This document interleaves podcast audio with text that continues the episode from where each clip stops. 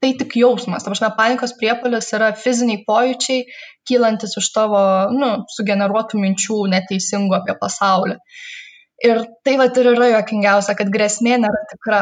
Tai visos realios grėsmės, kurios tam žmonėm kelia kartais nerima, viešasis kalbėjimas, galbūt kažkokių iššūkių, naujo darbo, e, naujo projekto sugalvojimas, man tai yra viskas easy, aš galiu tai daryti, bet vat, persikelti sukeltų į atkrantą, viskas, gabija palūšta. tai va tas ir yra didžiulis paradoksas. Sveiki, aš Rasa, ką darai daryk gerai bendrai kurėja ir šiandien ateinu pas jūs su nauju epizodu apie nerimą.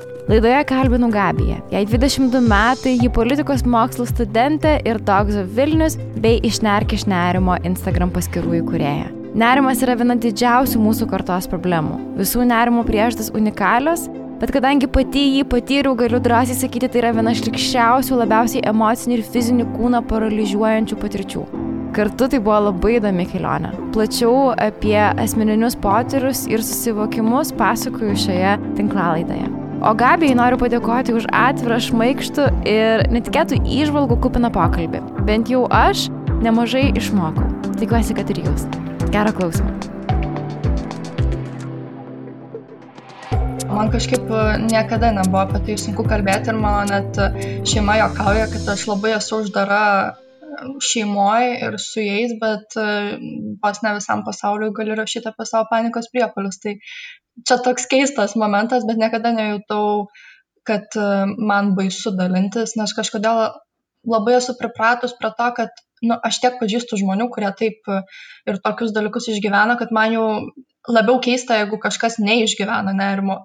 Man atrodo, kad tai taip natūralu ir įprasta, bet vis dėlto atsiranda žmonių, kurie sako, o dieve, aš nežinau, kas su manim daros. Ir tai nerimas maždaug, tai pasirodo, reikia apie tai kalbėti. Čia buvo vienas iš mano klausimų tau šiandien, tik truputį vėliau. Aš kažkaip norėjau ir įmesti tokį į visą šitą nerimo pokalbio ugnį, kad bet juk nėra žmogaus turbūt, kuris e, nejaučia nerimo viena ar kita forma. Turbūt jeigu kažkas man sakytų, kad aš niekada nejaučiu nerimo, aš tą žmogų žiūrėčiau truputį įtariai. Taip. Apskritai nerimas, kadangi jis įgavęs yra tokia neigiama prasme, nes nu, daugelio žmonių gyvenime jis iš tiesų yra trukdantis kažkaip e, siekti, trukdantis e, mylėti save ir panašiai, bet šiaip iš esmės nerimas daug psichologų tą patį pasakytų, nors aš tok dievė nesu jokia specialistė, bet šiaip nerimas yra gerai ir mes, jeigu tu nerimauji, aš kaip ir sakau, tu esi gyvas ir netgi pats gyviausias tuo metu tavo širdis plaka, tu esi visas adrenalino pilnas ir tu gali iš tikrųjų nuversti kalnus, tik klausimas, ką mes darom su tuo jausmu ir su ta energija, kurią mums nerimas duoda. Mhm. O tai gal tada dar taip pradžiai tu gali duoti tokią sveiko nerimo apibrėžimą. Nu, vat, kaip tu apibrėžtum nerimą, kurį jaučia žmonės, kurie neturi ten panikos priepolių, tiesiog tokį kasdieninį galbūt nerimą, mm. kuris mus aplanko irgi vėl sakau, turbūt ne, ne pagal psichologijos vadovėlį sakysiu, bet tas nerimas, kuris, va, tu guli lovoje, atsikeli ryte, nu ir tu žinai, kad tau reikia keltis, nes, nu, jeigu tu visą dieną pragulėsi lovoje, tai labai daug dalykų praleisi ir, nu, žodžiu, nieko neįvyks. Tai va, tas nerimas, kuris mus pakelia iš lovos, mes žinom, kad mums galbūt reikia eiti darbą, galbūt reikia atlikti kažkokius tai kitus dalykus, jis yra sveikas ir jis yra labai geras, nes priešingų atveju mes būtume kaip kokios meškutės ir visą žiemą pramiegotume nu, ir tarp protarpiais pavalgytume skaniai. Tai man atrodo, kad va toks va nerimas, jo reikia. Mhm. Bet kai tas nerimas kartais taip surakina ryte atsikėlus, kad tu net nenori išlipti iš tos lovos, nes žinai, kiek daug reikia dalykų padaryti, kad tu nenori išlipti lovo, iš lovos, nes tu žinai, kad ateis vat tas jausmas ir tau bus taip sunku visko imtis. Tai va jau šitas nerimas yra stingdantis ir jis yra tave ribojantis ir turbūt aš kaip pati, na, man buvo nustatytas tas nerimo sutrikimas, kai man buvo 12 metų, jau tada buvo aišku man pačiai, kad tikrai tai nėra sveikas nerimas, nes aš bijojau visko ir tai dar reikėtų pabrėžti, neturėjo jokios realios apčiuopiamos grėsmės, viskas buvo mano galvoje ir niekaip nebuvo aišku, kas yra tas nerimo objektas. Tai kai va, toks hotiškas nerimas tavo galvoje yra, tai, tai ne, nenors, kad nėra normalu, bet tai nėra sveika, tai va, tada jau reikia galvoti, kas čia vyksta su tavimi. Tai viena iš priežasčių, kodėl aš labai norėjau su tavim pasikalbėti apie nerimą, tai yra dvi priežastis. Pirma, tai kai tu dabar ką tik kalbėjai apie tą negebėjimą išlipti iš lovos arba dar daug visokių kitų, um, tokių tikrai ganėtinai liūdnų simptomų nerimo yra žmonėm, kurie nuo to kenčia. Aš pati niekada nesu turėjus tokio nerimo, bet e, man truputį liūdna, kad dažnai visuomenėje jis yra sumaišomas į silpnumu. Atrodo, mano viena nuostabi draugė turi beprotišką nerimą ir jinai labai labai gydosi Ir aš labai iš arti pamačiau, ką reiškia, kur norisi kaip sveikam žmogui pasakyti, nu tai tu tiesiog išlipk iš tos lovos, nu tai nueik į dušą, apsirenk gražus drabužius ir sėskis prie darbo stalo pasidarius ten, nežinau, jeigu negali gert kavos dėl savo nerimo, tai ten ramunėlio arbatos ir tiesiog įsivažiuokit dieną. Nu, labai norisi e, sveiko akimis žiūrint, kuris nieko nežino apie nerimą, sakyt, nu kamon, tipo, neišsidirbinėk, nu, alė surask savyje stiprybės ir tai yra turbūt blogiausias būdas, e, kaip pasižiūrėti į nerimą, nes e, labai svarbu suvokti, kad tai yra dalykas, kuris tikrai gali parklubdyti ir tai nėra stiprybės arba stiprybės tokos požymis žmoguje. O kita priežastis, kodėl aš būtent tave norėjau pakalbinti, tai tu su tokiu nuostabiu humoro jausmu kalbi kartais apie savo nerimą ir tie septyni kilometrai, kurių negali nutolti nuo namų e, ir panašios tavo istorijos, bent jau mano patirtis iš visų nebegėdos laidų, kalbant apie sudėtingus dalykus, labai labai svarbu iš savęs mokėti ir pasijuokti, nepadaryti iš to tokios dar didesnės stigmos, negu tai, kad iš tikrųjų jau yra. Mhm. Tai gal pirmą pradėkime nuo to momento apie e, stiprybę ir silpnumą, nes ir e, Kaftarazės filme, kuris netaip seniai yra išėjęs apie vasarą, kur pasakojama apie kelionę dviejų uh, žmonių ir vieno lydinčio asmens į uh, palangoje esančią sanatoriją. Ir ten uh, tame filme yra toks momentas, kai Vilniuje psichos ligoninėje lanko tėtis dukra ir sako, nu tau vitaminų turbūt reikia nusipirkti. Mhm. A, mačiau šitą filmą. Jo, kad labai dažnai tokie psichiniai sutrikimai, nu jie e, kitų žmonių yra kartais net visai jokingai suprantami. Nu, ta, va, tau gal vitaminų kokių trūksta, arba, nu, tai, tai kelkis tiesiog iš tos lavos. Kur, kur čia dabar, kaip tai, kaip tai negali. Tai ar tau daug su tuo reikėjo susidurti? Mm, aš turbūt esu labai dėkinga savo situacijai dėl to, nes tokio, ypač kai labai ankstyvam amžiui prasidėjo, kaip man, man iš mano patirties būnant dar visai tokiai paaugliai, tai tokiu metu aš nieko nesupratau. Ir kai tau 12 metų plaka širdis 150 kartų per minutę e, toks pulsas, tu vieną ką galvoji, kad tu tikrai miršti. E, bet e, pavyko man turėti labai palaikančius tėvus, kurie mm, irgi nesuprato, kas vyksta ir yra viskas visiškai normalu iš pradžių nežinoti. Gal jau dabar, po tiek metų, vis dėlto praėjo jau devyneri metai apie psichologinę sveikatą daugiau kalbama, bet e, tada mano tėvai nežinojo, bet vis tiek suprato, kad na, reikia ieškoti būdų, kaip man padėti ir kai buvo aišku, kad tai nėra fizinės lygos požymis, e, tai jie labai nu, va taip noriai pradėjo, nu, tiksliau mama pradėjo man ieškoti ir tinkamo specialisto, ir psichiatro, ir psichoterapeuto, tai kažkaip stigmos mano šeimoje nebuvo ir turbūt tai yra vienintelis dalykas, kas man padėjo užaugti e, su nerimu, man labai šiaip trukdančių, bet iš esmės aš tai priemiau taip kaip labai, nu, tokia kaip duotybė iš vienos pusės ir nors vis dar mokausi aš su juo gyventi, žinai, kaip sakoma, reikia išmokti susidraugauti su nerimu, nu, jo, sure, labai tai įmanoma padaryti, nu, ta prasme, tam reikia laiko ir tikrai į, į tai kažkaip reikia žiūrėti savo su tokiu, su meilė savo ir ne, nebandyti nuversti kalnų, bet apie tą stiprumą ir silpnybę, tai man irgi turbūt atrodo labai svarbu paminėti, kad kai aš jaučiau nerimą mano ir panikos priepalius dar, tai yra stiprus labai nerimas, tai aš tikrai turėjau tokį kertinį įsitikinimą, kad aš esu bejėgė. Aš ne tiek iš aplinkos e, gavau tų signalų, kad e, aš esu silpna, bet mano pačios tikrai buvo jausmas, kad aš tikrai esu bejėgė ir silpna, nes kai tu jauti nerimą ir juo labiau panikos priepolius, tai tu jauti visišką kontrolės praradimą.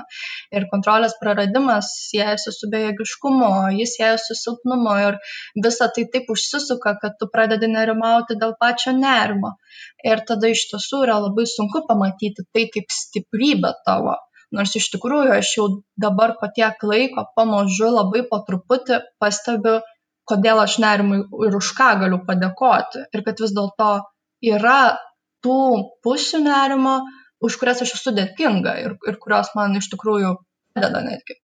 Mhm. Taip, palauk, dar prieikim prie jų truputį vėliau. O Gerai. gal tu gali papasakot, nu, tu minėjai, kad kai tau buvo 12 metų, tu susidūrė su tais pirmais Taip. nerimo priepoliais, bet uh, tau dabar jau daug daugiau. Ir uh, gal gali tiesiog pasidalinti, mes kalbėjome apie tą sveiko žmogaus nerimą, o koks uh, tavo kaip suaugusio žmogaus nerimas yra, kaip jisai pasirodo? Dabar turiu menį. Mhm. Dabar, kaip mano nerimas pasirodo, jis, nu jo, jis yra jau kur kas mažesnis savo mastais negu buvo, tai panikos priepolių nebeišgyvenu, kas yra stipriausia nerimo forma, arba labai retai tik tais. Bet, nu, pavyzdžiui, aš turiu tokį dalyką, kad kai vat, buvau mažesnė, jaunesnė, tai aš ir panikos priepalius patirdavau, tai bijodavau, tarkim, keltis keltų į kitą pusę. Ir aš labai šiaip myliu jūrą, bet nuolat patirdavau panikos priepalius keldamas į keltų. O kas atsitinka? Tu taip juos minintos panikos priepolius, bet aš, pavyzdžiui, nežinau, kaip atrodo panikos priepolius. Tai mano mintis būdavo tokia, aš, aš turėdavau įsitikinimą, kad aš saugi esu tik būdama Klaipadoj ant žemė, nu, vat, teritorijoje toj, labai tokioj konkrečioj. Ir kas mane gazdindavo, e, keliantis keltų, tai kad pirmiausia, aš persikeliu į kitą pusę ir aš neturiu galimybės, kada panorėjus grįžti atgal, nes yra vandens ten 200 metrų ar kiek kuršių tarpas, per kurį aš negaliu tiesiog va taip, spraktelėjus atsirasti atgal ten ir kas jeigu, ir tada ta mintis, kas jeigu man kils čia panikos priepolius, esant kitoj pusiai, keltas bus nuplaukęs ir aš turėsiu atsidurti ten. Ir dabar, kai tu klausai, tau turbūt skamba tai kaip, nu, bullshit visiškas. Ta prasme, kas čia apie ką tai, o kodėl tau iš vis turėtų norėti grįžti tą pusę, kodėl tau turi kažkas atsitikti, kodėl tau turi kilt panikos priepolis, šito atvažiavai palisėti, gerai praleis laiką. Va čia ir yra tas didysis straglas, kad kai tu turi nerimą, tu pradedi bijot pačio nerimo. Ir tu pradedi bijoti ir pačios panikos atakos tuo pat metu. Tai tu bijai ne tiek, kad tau kažkas atsitiks taip racionaliai, bet tu bijai to jausmo ir bijai tos reakcijos ir tai nusukuria tokį uždarą ratą, kad tu tada pradedi vengti. Tai mano nerimas tada ir buvo, mane apstatė ribomis labai didžiulėmis ir aš savo, nu, nieko neleidau, va ir sakau, nutolt nuo namų daugiau negu 7 km, e, ten mokyklai nevažiuodavau į ekskursijas į Vilnių, nors dabar gyvenu Vilniui, e, o dabar tas mano nerimas jis yra labiau susijęs su dideliu reikalavimu, dideliais lūkesčiais savo kėlimu ir nu, tokiu nemokėjimu atsipalaiduoti ir nemokėjimu savo duoti laiko palisėti. Žinai, net ne tas nerimas, kuris vat, mane skatino judėti prieki, bet jis vėl mane truputį ribojo nuo tam tikrų dalykų. Mhm. Aš prieš kokius tris mėnesius buvau pradėjusi jausti nerimą pati. Man buvo labai įdomu save stebėti, nes aš niekada prieš tai nebuvau jautusi nerimo. Uh, Ir e, aš pradėjau truputį bijoti eiti mėgoti. Nu, kaip tu sakei, kad e, bijai, mhm. E, nebijai atsikelti, yra sunku atsikelti, tai aš truputį nenorėdavau eiti mėgoti, nes pradėjau nebegalėti užmigti. Mhm. Tas vartimas jis yra labai keistas momentas, kai tau tiesiog atrodo tokie žaibai karts nuo karto šaudo per širdį. Ir mhm. jie prasideda tokiais dalykais, kad, o, dar neatsakiau to e-mailo. Nu, ir tu supranti logiškai, kad tu ten 12 val. nakties nebesikelsi jo atsakyti, nu, nes tu nesi išprotėjusi visiškai ir kad, nu, tai tikrai gali palaukti ir tos ryto, bet tada pradeda tokie egzistencialistiniai dalykai galbūt labiau ateiti ir aš to nerimu pragyvenau, e, stengiausi pirmą imtis visų tokių pre-packaged dalykų, tai žinai, papradėti e, daugiau naudoti visokius meditacijos appsus, ten CBD lašiukus, kas labai fain ir man iš tikrųjų CBD ganėtinai padėjo nurimti. Norėčiau paprašyti akimirkai sustoti. Noriu Jums papasakoti apie produktą, kurį pati neseniai atradau - CBD. Tai buvo lyg paskutinis lašas. Svarščiau apie migdomuosius, bet niekaip negalėjau prisiversti gerti vaistus. Žinau, kad turiu neslopinti, o kaip tik išgirsti. Tik nėra lengva išbūti su nerimu. Mano geras draugas dirba su H-Drop kompanija. Tai aukščiausios kokybės CBD produktai. Gali būti lašiukai, gali būti kapsulės. Išbandžiau. Nors dabar nerimo nebejaučiu, vis tiek labai mėgstu išgerti prieš miegą. Tai pasineriu į itin saldų ramų sapnų pasaulį. O kartu, jei ryte netyčia išgeriu per stiprią kavą arba dvi, lašiukai iškart nuramina kylantį nerimo jausmą. Galiu juos nuoširdžiai rekomenduoti. Tiesa, tai nėra pigiausias produktas, todėl paprašiau nuolaidos kodo. Tad ką darai daryk gerai, jis yra ką darai 15 didžiosiamis raidėmis tiesa be nosinės. Tikiuosi ir jums tiks bei patiks. Beje, žinau, kad draugai perka ir tevams ar seneliams, kurie jaučia nerimą ir nesusidaroja su nemiga. Bet aš kažkuriuo metu supratau, kad e, aš galiu daug visokių dalykų naudoti, kurie tą nerimą malšina. Bet iš tikrųjų tai tas nerimas man asmeniškai ateina iš tokios labai didelės baimės, bet tuo pačiu ir tokios buksavimo gyvenime, kad e, aš einu nebe tuo keliu, kuriuo aš iš tikrųjų noriu eiti žinai, tos rogas, kuriuose aš sėdėjau, man darosi per ankštas ir man jas reikia keisti, bet man yra baisu ir aš to nedarau, tai aš tokia pirmin atgal, tokiam progatoriume truputį įstrigusi. Ir mano iš tikrųjų nerimas, kaip aš savo atsisakiau, buvo labai sveikas mano gyvenimo epizodas, kuris truko ten gerą mėnesį laiko ir kuris į man tiesiog degė emocinės sveikatos prasme raudonas šviesas ir sakė, kad e, mums reikia sustoti, mums reikia pergalvoti, kur mes keliaujam manim ir man tada atrodė, wow, kokia nereali yra mano sąmonė, kad jinai gali, nu, kad tas nerimas gali būti tiesiog ženklas, kad e, man nebetinka tas kelias, kuriuo aš einu ir jinai man gali jį taip atsiųsti. Yeah. Bet aišku, tai nėra sutrikimas jokių būdų ir mano turbūt toksai labiausiai toks down moment, nu, kur tikrai jau labai uh, blogai buvo, tai kai aš visa, visas dvi naktis iš eilės tiesiog negalėjau mėgoti. Ir pirmą naktį aš beprotiškai priešinausi, nu, aišku, kažkurio metu tu ten e, užsnūsti. O kitą naktį, maždaug ketvirtą nakties, aš tiesiog pradėjau labai garsiai juoktis. Mm. Ir mano vyras atsikėlė ir mane pasižiūrėjo, kad ar tu visiškai užpratėjai, tai aš toj stadijoje. Bet man tenai begulint tiesiog atėjo atsakymai, nu, kad, kad labai labai aiškus, aš savęs paprašiau pažvelgti problemas ir man atrodo, kad gal su tokiu nerimu susiduria dauguma žmonių. Bet vad, kai tu kalbė apie tuos 7 km, kurių negali nutolti nuo namų, blema, bet čia jau labai baisu. Tai ypatingai, jeigu tau tai yra paauglystė, tai kaip tu, pavyzdžiui, atsiduri Vilniuje, kaip tu pradedi studijuoti, kaip tu išvažiuoji iš mažesnio miesto, kuriame tu esi, kaip tu nueini į pasimatymą, pavyzdžiui, pirmą. Jo, į pirmą pasimatymą tai jau dar turėdama panikos priepulius, man atrodo, dar kas būna, kai tu išgyveni daug nerimo savo gyvenime, kad tu pradedi net sumaišyti e, stiprius, visas stipres emocijas, pradedi suplakti nerimą. Ir netgi tai, kas gali būti labai stiprus džiugesys arba jauduliukas per tą patį pirmą e, pasimatymą, aš, kai jis man kildavo, aš tikrindavau pulsą savo ir žiūrėdavau, ar aš čia dar nemirštu, ar jis dar nekyla ir man nu, būdavo labai sunku atskirti, ar tai yra artėjanti panikos ataka, ar tai yra pirmojo bučinio būsimo laukimas. Tai iš tikrųjų tikrai gali tai būti, kad ir nerimas turi tą tokią savybę, kad jis tiesiog suplaka visas emocijas į vieną ir jis tampa tokiu kaip dangalu. Jis tiesiog uždengia viską, va tokia skraistė nerimo, ar tu net nebesupranti, ar tu liūdė, ar tu pyksti. Bet grįžtant prie to klausimo, kaip aš e, atvažiavau į Vilnių, tai man labai padėjo, aš ketverius metus ėjau į pirmąją savo terapiją Klaipadoj, kognityvinę ir be abejo, man atrodo, aš nebūčiau iš, išdrįsus išvažiuoti Vilnių, jeigu aš nebūčiau pradėjus gerti vaistų. Aš pradėjau gerti antidepresantus, kai man e, suėjo 18 metų. Ir e, iš tikrųjų galiu prisipažinti, kad man tik tada visiškai baigėsi panikos atakos. Ir nors man terapija padėjo jas išbūti, jos vis tiek kildavo. Ir tikrai gali būti, kad man to cheminio įsikišimo reikėjo.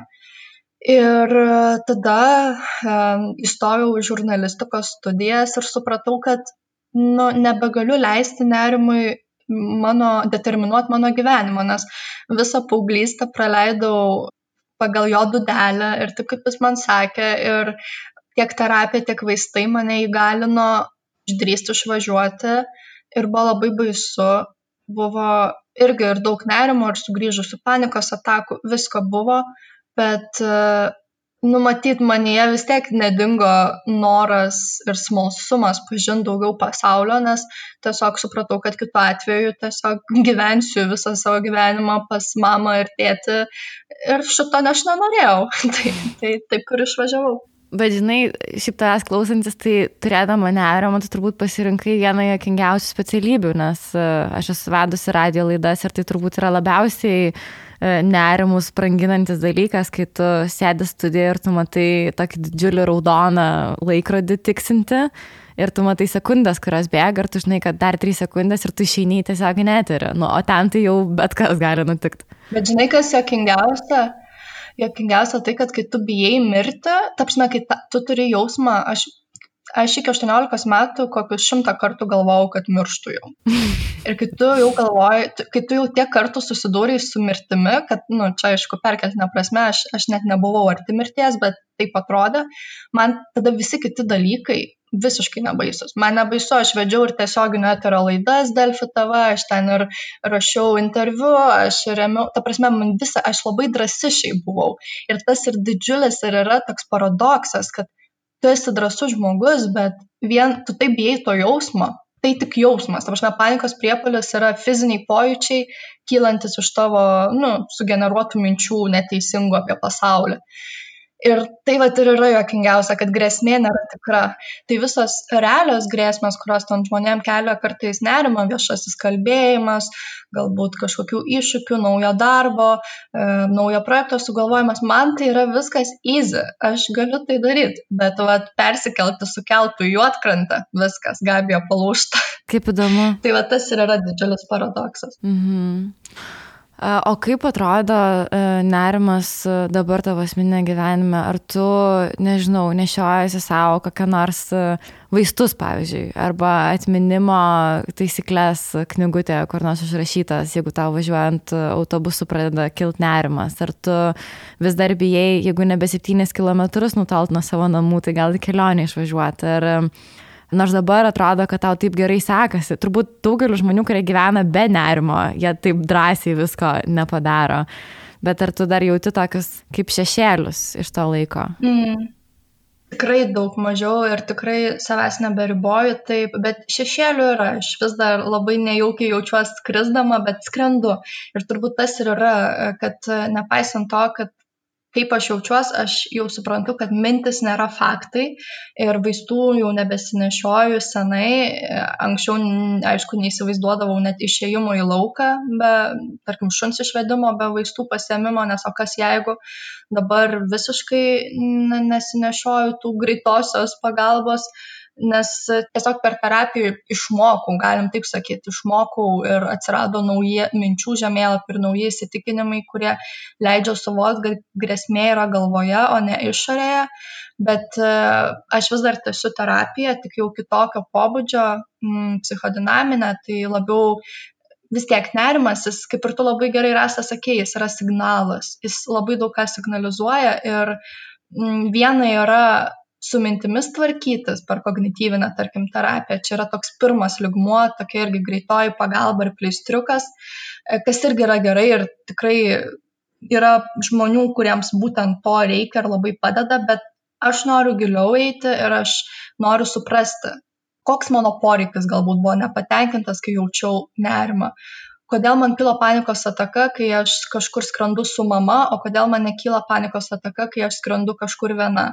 Visa tai kažką signalizuoja ir turbūt nerimui aš už tai ir esu dėkinga, kad e, jis man pasako, e, tik mums reikia surasti tą tokį santykį, neišsigastant jo, jį priimti, kartais ir paleisti, o kartais vat keliauti tą galbūt terapinę kelionę ir ten nebijoti gilintis ir klausytis toliau, ką jis tau sako, nes tikrai nerimas, jis nėra, jis nėra problema pats iš savęs, jis tik kažką tau bando sakyti. Taip, tikrai visiškai tiesa ir labai sunku yra, fui, gilintis, kodėl, nes tada reikia keisti dalykus ir bus sudėtinga. Ir... Oi, taip, taip. Aš labai dažnai savo šitą pasakau, oi, fui, nenoriu. Gal. Ne, tai geriau. aišku, tai geriau sėdėti tom šlapiom rankom ir tikrai kartais, nu, aš pastebiu, kad mano kasdienybė irgi daug nerimo kyla, nes aš bijau prisimti atsakomybę. Ir kartais net šiaip skaičiau tokį įdomų faktą, irgi nežinau, kiek jis yra teisingas, bet man pasirodė visai logiškas, kad mūsų smegenis kartais, kai mes nerimaujame, mūsų smegenis tą nerimą jau priema kaip nu, kaip jau iš dalies kažkokį veiksmą link problemos sprendimo. Jeigu mes turim kažkokią problemą ir mes apie ją daug nerimaujam, mums atrodo, kad mes jau kažką dėl jos darome. Kartais žmonės, manau ir aš, kartais net gali būti, kad nerimas kaip įprotis. Vėlgi čia visiškai spekuliuoju, bet kalbu iš, iš savo varpinės, kad gali būti, kad man nerimauti yra lengviau, man tai yra saugiau, man nerimas ir net kartais panikos atakos yra komforto zona. Mhm. O diskomfortas būtų imtis kažko priešingo. Nežinau, imti ir, tarkim, turi problemą ir spręsti ją iš karto prieš tai neoverfinkinant ir be tų šlapių rankų. Nes mano smegenim saugiau atrodo, jos priprato, jos žino, kaip reaguoju aš, jos žino, kaip ką daryti, joms nerimas tapo, na žinai, tas toks default, default būsena. Bet ne, aš taip nenoriu, nes aš jaučiu, kad e, daugiau energijos išeina kartais nerimui negu realiam gyvenimui. Mhm. Tada taip galvoju, palauk. Palauk, čia kažką reikia daryti. Aš labai tave girdžiu, aš turėjau valgymo sutrikimą ir uh, aš su juo labai daug metų visai kaip ir tikrai labai sėkmingai, aš labai savim dėl to didžiuojas, tvarkiausi.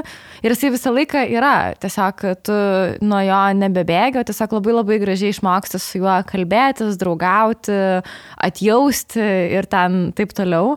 E, bet aš atsimenu, aš kažkada taip daug galvodavau apie maistą ir man maistas buvo virtas tokiu milžinišku kalėjimu ir aš jau buvau pradėjus lankyti terapiją ir viską ir labai gerai atsimenu tą dieną, einu Gedimino, prospektu ir galvoju, kad e, kiek aš esu gyvenime išleidusi savo minčių energijos apie tai galvodama. Ką aš galėčiau padaryti su tą energiją, pavyzdžiui, savo darbuose.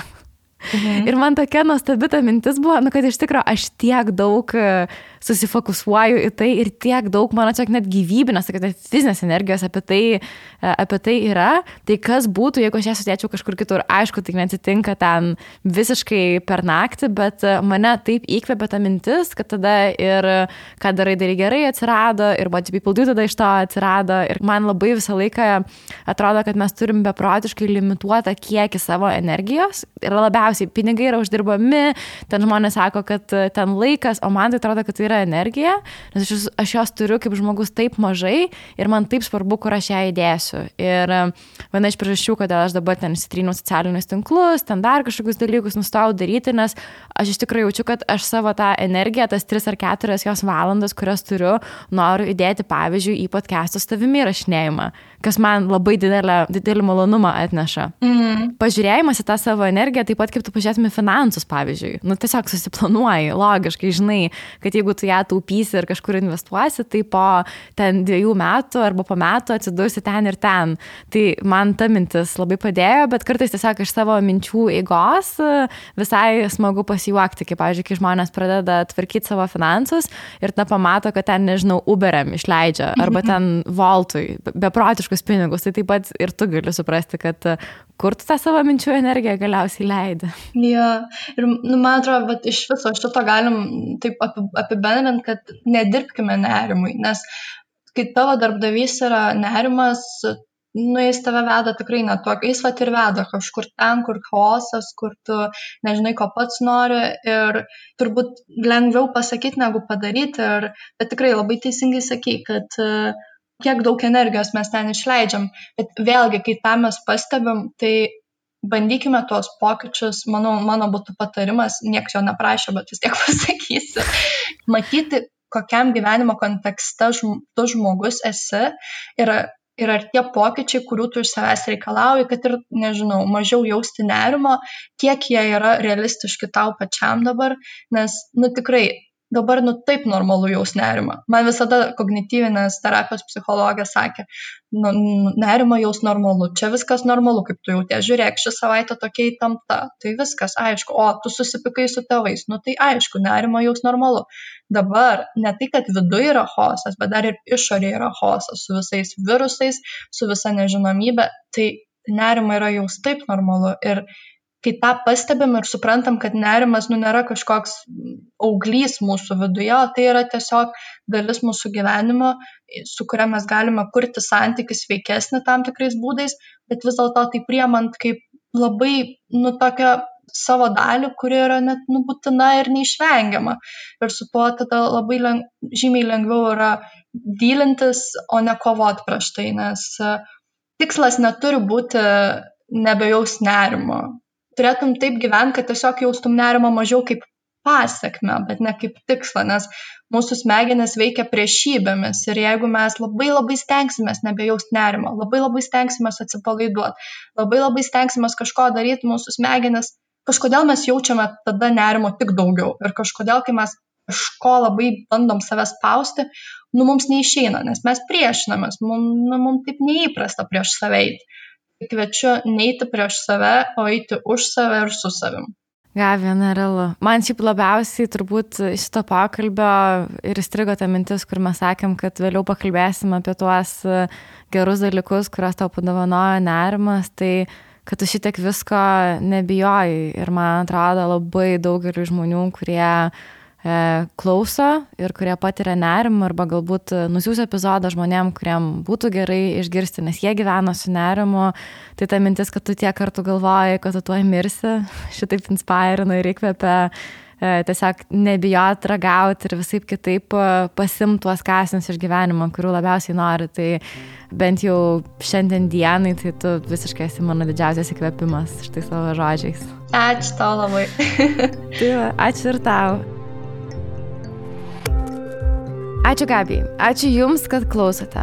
Apie nerimą nemažai kalbame su mano bičiuliu ir ką darai darai gerai bendradarbiu gydytojų psichoterapeutų Dainiumi Jokučioniu. Žaviuosi jo išvalgomis, o jei ir Jums būtų įdomu giliau pasinerti šią temą, Dainius sukūrė kursą apie pervargimą, kur dar yra ir bonus paskaita apie vidinį kritiką ir specialiai sukurtos bei įrašytos meditacijos praktikos.